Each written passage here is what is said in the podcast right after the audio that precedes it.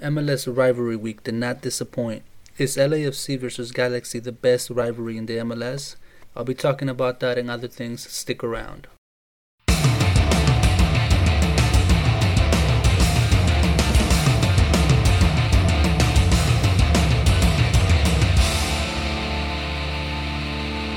What is going on, everyone? Welcome back to the MLS Now podcast. I am your host, David. Thank you for joining me. Last week was the MLS rivalry week. It had great soccer, great matches. There are a few that stood out to me the most, and those are the ones I'm going to be talking about.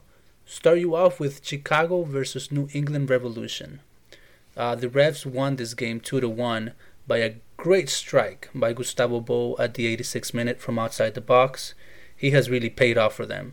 It was a good investment in their part. Bruce Arenas knew what he was doing when they brought him in the New England Revolution had control of the game. Possession belonged to them the most.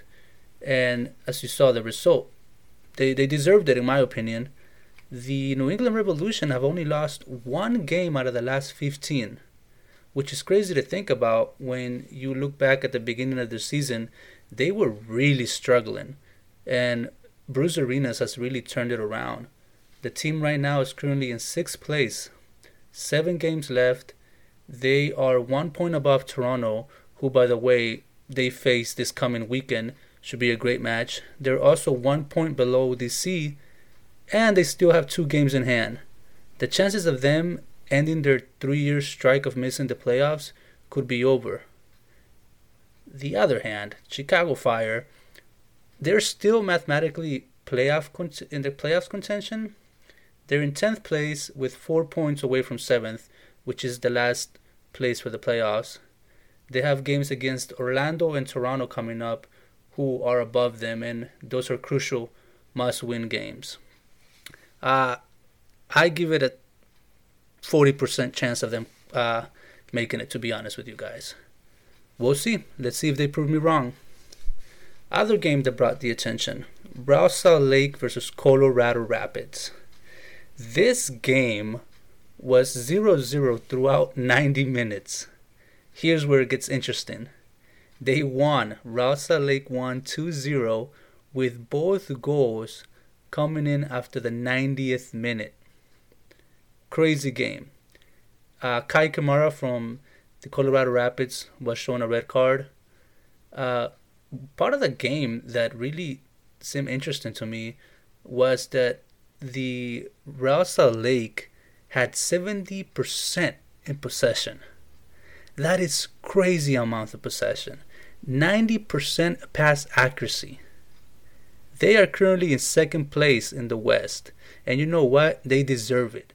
They've been playing great at home. They are honestly good contenders in the West.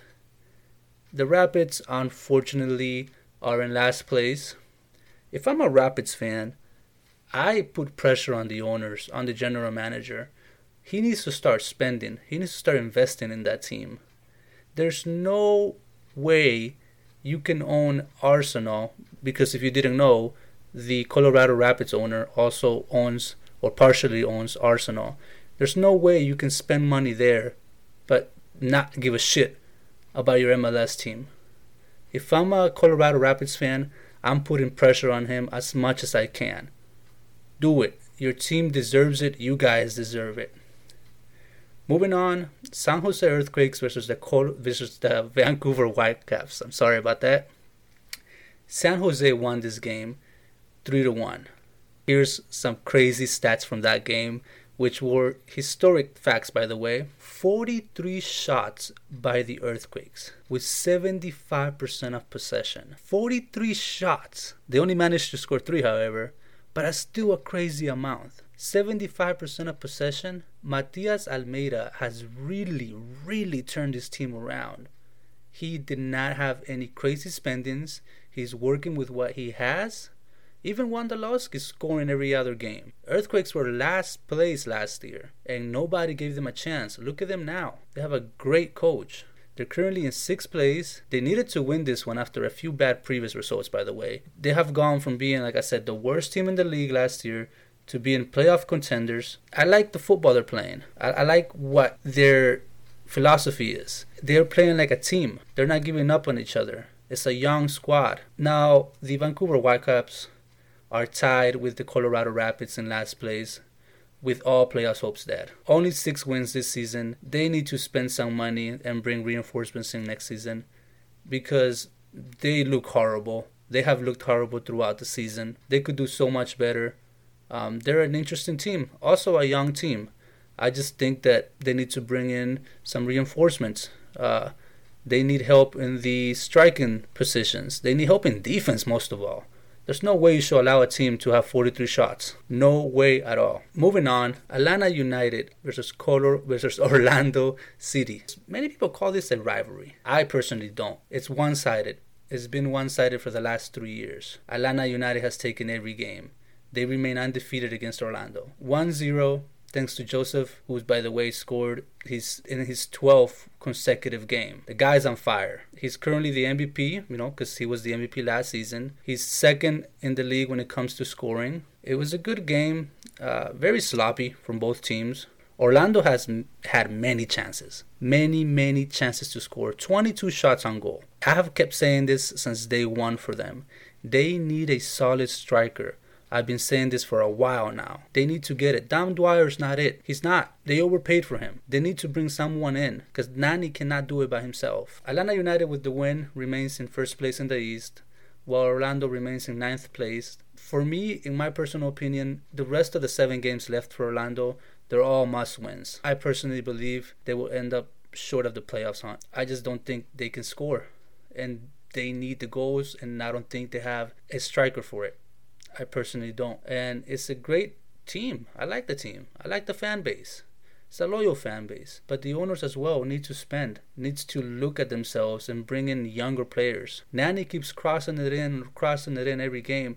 Nobody's there. Nobody gets in for those crosses. Nobody's trying. All they do is defend, defend. Come on, guys. Start spending. LAFC versus Galaxy. The game that everybody was talking about, the game that everybody wanted to see, it did not disappoint. It has not disappointed since the rivalry started. This game was great. The Galaxy won the match 3 to 1. Two goals from Zlatan, one from Pavon. Carlos Vera Car- Carlos Vela, sorry, had one goal and Blessings finished with two goals. LAFC had a total of 27 shots. However, only 10 hit the target. Zlatan has 8 total goals versus LAFC Carlos Vela's not that far behind with just seven. I personally think this is the best match in the MLS. It has been the last two years.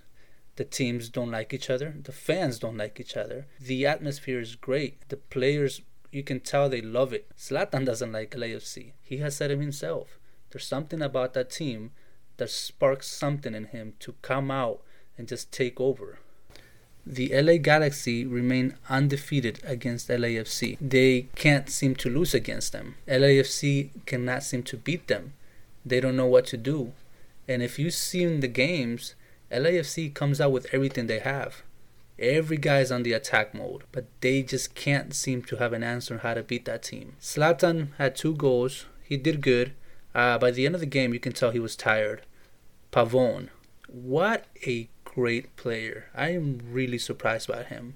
I know he was good with um, Boca Juniors, but he did not have much play over there. But that boy is fast. He's good with the ball. He has great vision. He's getting his momentum. He is a great signing for the Galaxy. He's on a loan right now with an option to buy, and I think the Galaxy are going to take that option to buy. Because what a great player. He will not last in this league long before going to Europe. I can tell you that. The league knows that this game is needed. They love this game. The viewership brings in much more than any other game. LAFC remains on the top of the West. They have no one close to them. They're running away with the supporter shield. LA Galaxy remains in third place. They have had a good season. However, many people are still concerned over them because they're on and off every week. So they're trying to see what their style of play is and how will they perform in the playoffs. Going back to the Easter Conference, the Philadelphia Union faced DC United. DC United lost 3 to 1. They are currently in fifth place while Philadelphia Union is in second place. DC United at the beginning of the season was in second place. they were even fighting for first place. They have honestly gone downhill in the last few weeks. To be honest with you, my personal opinion, Wayne Rooney does not give a shit anymore. His mind is in Derby County. His mind's in England. He doesn't care. He's given up. He's just ready for the season to be over so he can leave. That's the truth. DC United is falling. I honestly think they're going to fall away from the playoffs. They're not going to make it. It sucks because they have such a great fan base, great stadium. Philadelphia Union are having a great season. Like I said, they're in second place. They are going to the playoffs and they can be a contender. They are playing great football, exciting football, and it's fun to watch them play. DC United, Rooney's leaving at the end of the season. Acosta is leaving because I don't think he's going to renew his contract. I honestly think Olsen needs to leave too. I've never liked him as a coach. I think he has never been a good coach. The only reason he has stayed is because Rooney made him look good. But now that Rooney's leaving, I say hashtag Olsen out. I do. I think the team needs to start spending like many other teams in this league. Start spending because these new teams like Atlanta United, like LAFC, are starting to spend and are starting to bring better players than what the originals in this league have done. Go to my Twitter, my Instagram, at MLS Now Podcast. Let me know what you guys think. Let me know what I missed. And if you guys have anything to say, at me, MLS Now Podcast. Thank you guys.